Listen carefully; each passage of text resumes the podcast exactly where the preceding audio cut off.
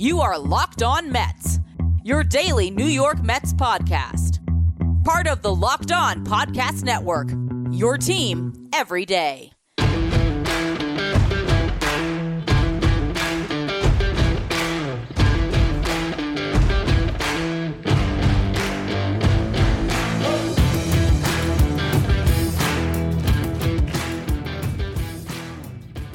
Hello to all you uh, amazing Mets fans. You're listening to Locked On Mets, part of the Locked On Podcast Network, your team every day. Thank you for making Locked On Mets your first listen every day. Locked On Mets is free and available on all platforms, including YouTube.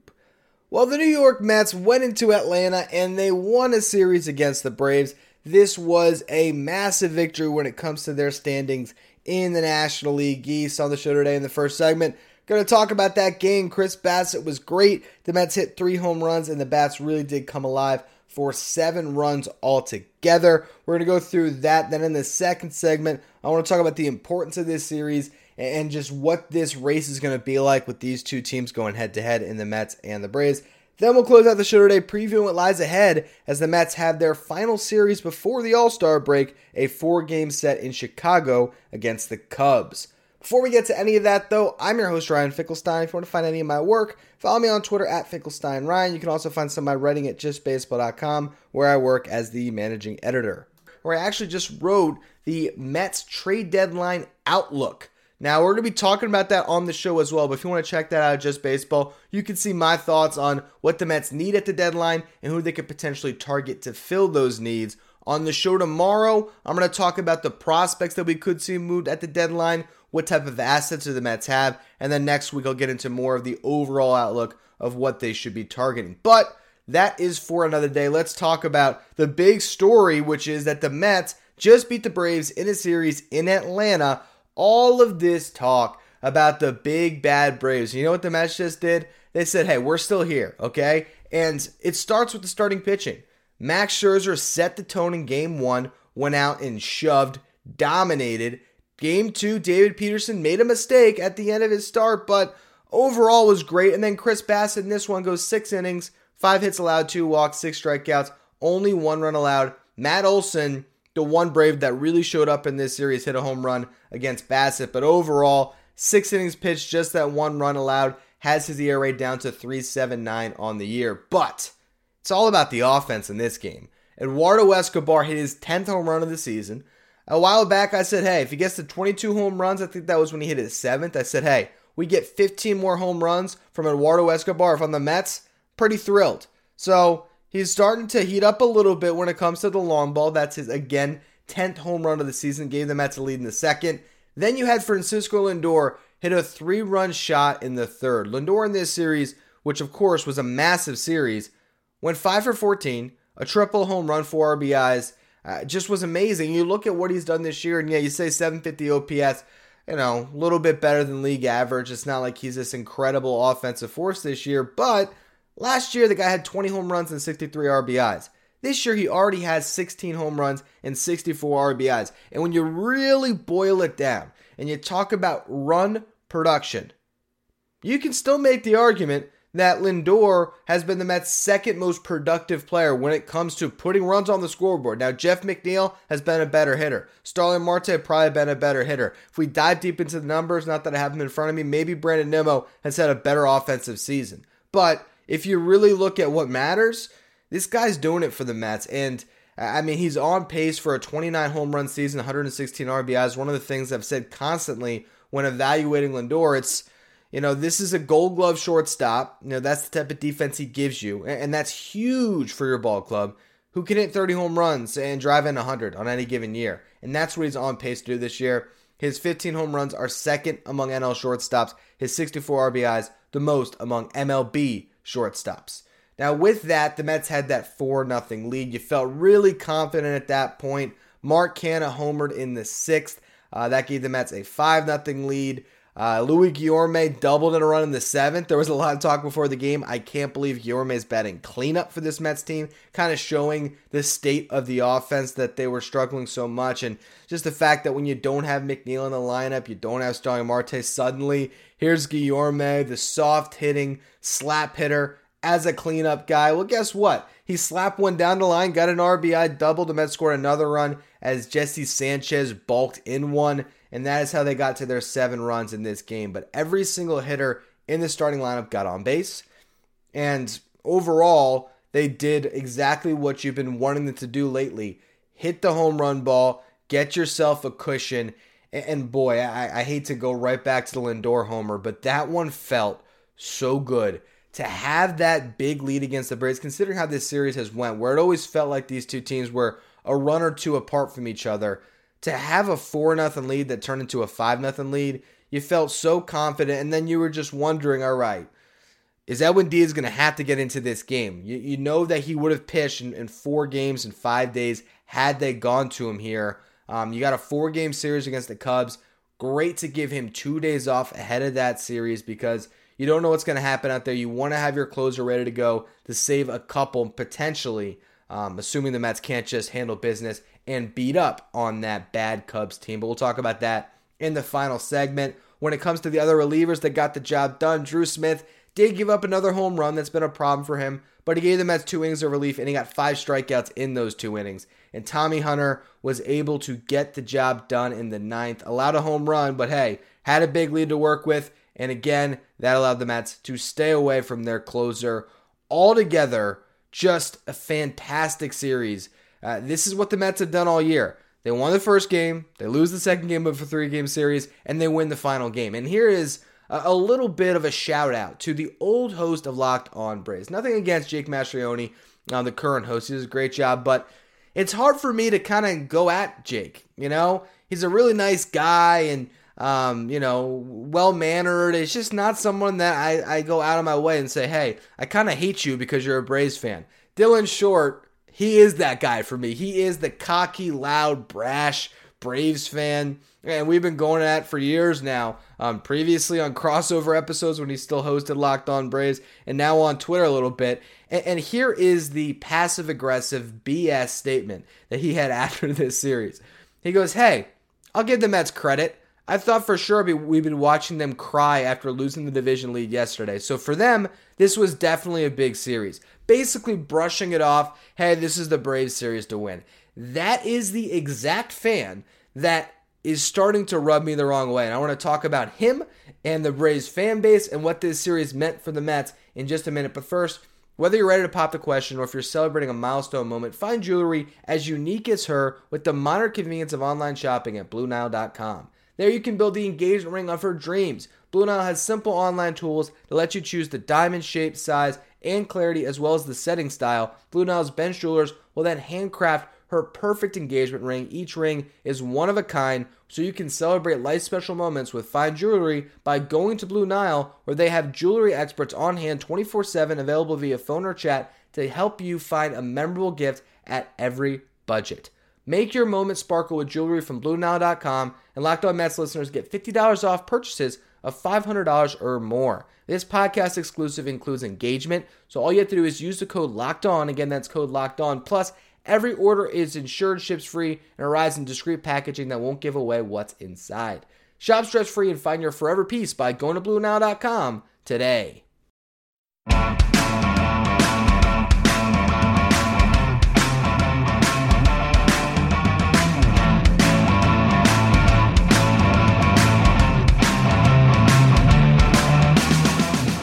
So after that series, the New York Mets now once again hold a two and a half game lead over the Braves in this division.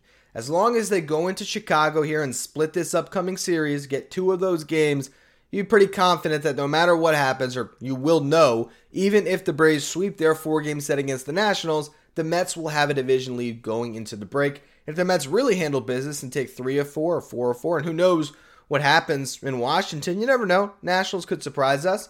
The Mets are in prime position to have a lead and probably even a couple game lead as you head into this All Star break. The Mets desperately need some time to reset, I think. And, you know, obviously with Jacob DeGrom continuing his rehab, you look at the other side of the break, the potential to have Jeff McNeil back in the lineup, who could be there um, as soon as this weekend in Chicago. Starling Marte could be back as well. But then you also can get DeGrom in the fold, the rotation.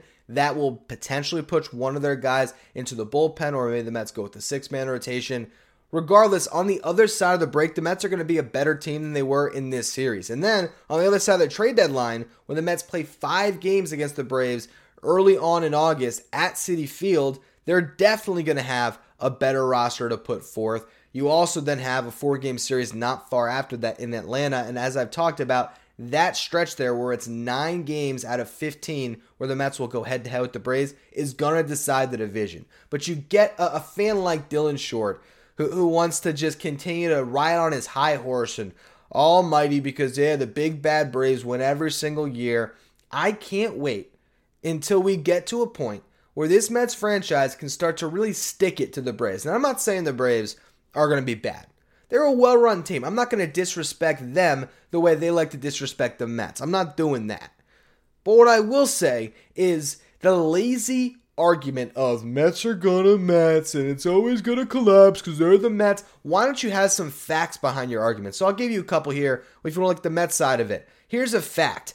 The Atlanta Braves, as great as Max Fried is, they don't have a single pitcher as good as Max Scherzer. And you know what else they don't have? A pitcher as good as Jacob DeGrom. So the Mets have the two best pitchers. And if you're going into any series where the Mets can stack up Scherzer and DeGrom, and then even Bassitt, who we saw today, did a great job against that Braves lineup you feel pretty confident and you go deeper down the rotation. As much as Charlie Morton has come back to, to earth a little bit this year and then he ended up going on a hot streak, whatever version of Charlie Morton you're getting, I don't think he stacks up to the top three in the Mets rotation.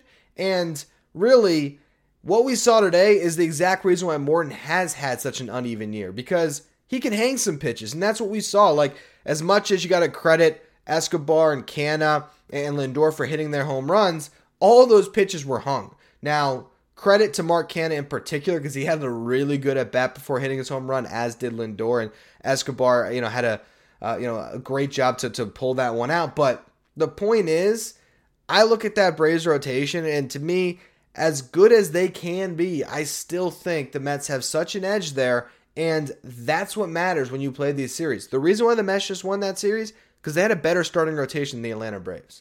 And this is, I believe, the worst the Mets are going to look for the remainder of the season against that Braves team. So when you add in, who knows, a Josh Bell at the trade deadline, whether it's Mark Vientos coming up, whether it is making a trade, and let's just say you get a David Robertson and a Willson Contreras for the Cubs. Now you got a new catcher, a new reliever. Maybe they go out and they reunite with old friend Michael Fulmer and bring him in as a late inning reliever. He's got a sub 2 ERA this year.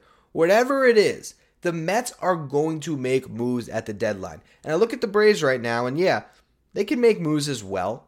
But what exactly are they going to do? Like, what position do they have that's a real upgrade from what they're currently at? Now, this is a credit to them because they have a deep team, but outside of maybe getting a second baseman in there, I think what we just saw is pretty much the best they're going to be. Maybe their bullpen gets a little bit better. They get Jansen back. Maybe they make some trades. But the Mets just beat the best that the Braves have to offer um, as far as the roster is concerned. Now, they're going to play better, I'm sure, in some of these subsequent series. But there's no reason to think the Mets can't continue to hold on to this division. And what they just did, that sends a message.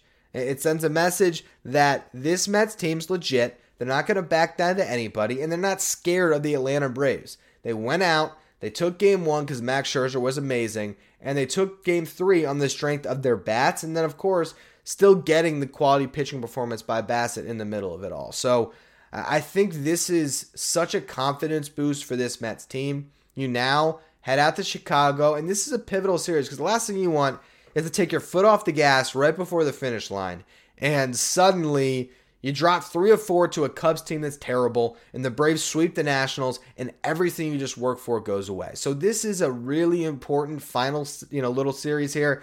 You got to handle business, but everything is lined up for the Mets to carry at least a two-game lead into the All-Star break. And then on the other side of it, I still think the Mets' best baseball is ahead of them, and it certainly will be again. Can't mention this enough Jacob DeGrom will make a rehab start on Friday. He's getting close. He's in Syracuse now. Maybe one more rehab start after that. I'm not quite sure off the top of my head how the minor league schedule you know scratches out as far as the All-Star break. If they are still playing, I don't exactly know. Um, but the point is, whether he has a rehab start against another team or they throw a bunch of hitters from Syracuse um, at DeGrom, whatever it is, he's going to start on Friday. You got Saturday, Sunday, Monday, Tuesday, so maybe next Wednesday uh, he has another type of a rehab start. And then you're looking at the following weekend uh, against the San Diego Padres as a potential return. That's where this Mets team suddenly gets very, very scary for the Atlanta Braves. As much as those fans want to puff their chest and say they're not worried about the Mets and Mets are going to Mets, just wait until they have to face Max Scherzer and Jacob DeGrom in a series and see how cocky and confident they remain.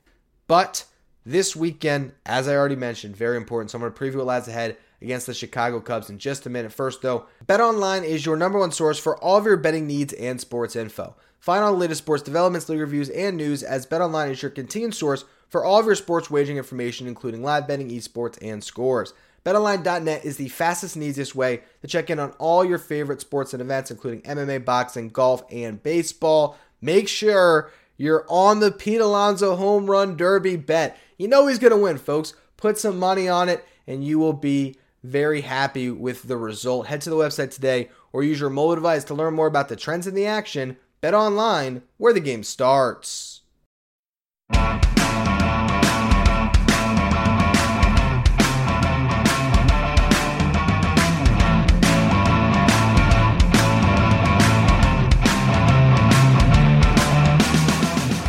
Looking at the Chicago Cubs this season, they are 34 and 53. They're 4 and 7 in July. That is before playing later on tonight against the Orioles to close out that series. Not a good baseball team. Now, their lineup has some pop in. It's a pretty decent lineup altogether. Uh, it's not a bunch of names that will jump out to you, but Willson Contreras has an 862 OPS, Ian Happ 824 OPS, Christopher Morel, a really solid rookie, 815 OPS. Another solid rookie, and Seiya Suzuki, of course, the international star, with an 804 OPS. And you have Patrick Will- Wisdom, excuse me, with a 780 OPS and 17 home runs. They are 13th in baseball in team OPS and 12th in runs scored. So they can score runs. Um, in the past 15 days in particular, they're a top 10 offense. But you look at the net result of their season, you look at their record and everything else, and this is not a team you should be scared of. This is a team the Mets should roll over. Now, it's Carlos Carrasco versus Keegan Thompson in game one. You look at the ERAs, and the Cubs do have an edge here. Carrasco at 4.55, Thompson at 3.04. Um, we've seen at times, you know, Cookie can get hit a little bit hard, and it's a smaller ballpark in Chicago, so um, not the best matchup for him, but at the same time, we've seen other you know outings where Carrasco goes out and he's able to really dominate. To me, prime opportunity to get your 10th win of the season heading into the break.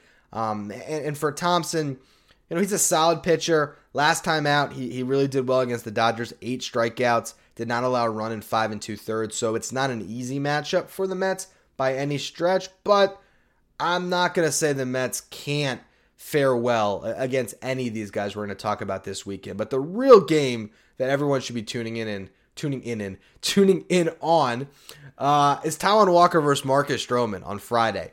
That's going to be awesome. And these two guys were really close friends. I'm sure they're going to relish the opportunity to go against each other this year. For Walker, it has been a return to what he was in the first half last season, where he was an all star, a 2.63 ERA. For Marcus Stroman, yikes. Not good. Not good at all. Now, he did deal with an injury, hasn't had a completely fluid season, but boy, has he been bad, and he's been bad at home. I believe that his ERA at home's over nine. Not really great to pitch in Chicago, particularly without the same team defense he enjoyed behind him last year. Not that Francisco Lindor was the sole reason that Stroman had one of the best years of his career, but he certainly helped a little bit. Um, I think this is going to be a fun one, though. You know, Marcus Stroman, I'm not going to knock him. I know there is kind of a tendency when a player leaves, hey, let's all pile on him, and, and now everyone hates him.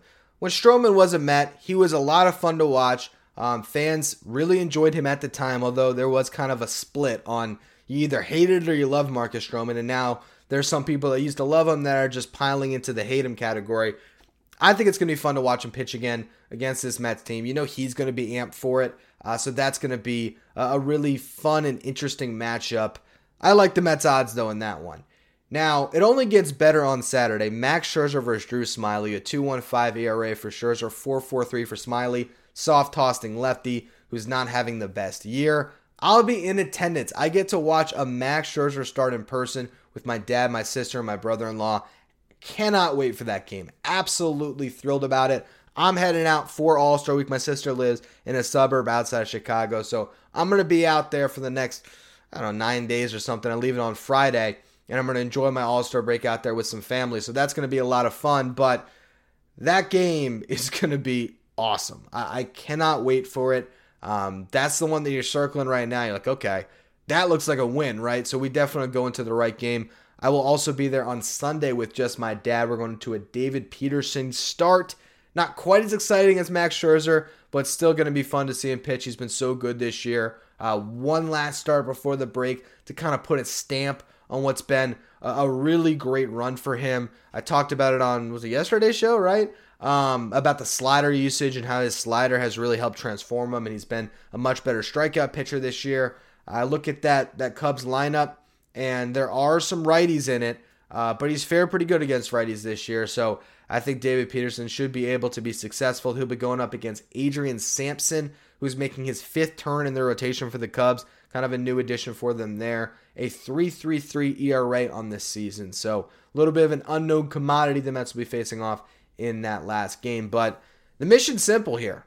Take three or four. Win one more series. The Mets have done an amazing job all year long. The mission's always simple. You go into each series, you want to win it. They haven't been a team that sweeps a bunch of series, but they also have been winning a lot more than they've been losing series. That has been their recipe. Buck Showalter, I think, probably really does enforce that that kind of day-to-day aspect of hey, series at a time, series at a time, series at a time. I'm sure he'll have this team focused. You get Jeff McNeil back, likely get Starling Marte back in that lineup. Edwin Diaz is fresh to go for this series. Um, Adam Ottavino also fresh as well. So your best two relievers are reared up and ready to fire. Uh, this is going to be, I believe, a nice little series for the Mets to close out the break here. And then you get to, you know, take a step back and appreciate what the Mets just did in the first half once we get into next week. On the show tomorrow, I already mentioned it. Going to be talking a little bit of prospects, but this time it's going to be prospects that could be moved. Who's untouchable? Who is on the table? What kind of is the degree here of the type of assets the Mets have and what they can get for them? So we're going to do all that stuff. I'll obviously, of course, recap the first game of this series against the Cubs. Make sure you tune in. As always, thank you for listening. Make sure you follow, rate, and review wherever you get your podcast. Make sure you follow me on Twitter at Finkelstein Ryan. Follow the show at Locked On Mets. Thank you for making Locked On Mets your first listen every day. Now, for your second listen, check out Locked On MLB Prospects, hosted by Lindsey Crosby. Locked On MLB Prospects is where you want to go to stay up to date with everything going on in Major League Baseball when it comes to the stars of tomorrow. You can follow Locked On MLB Prospects wherever you get podcasts.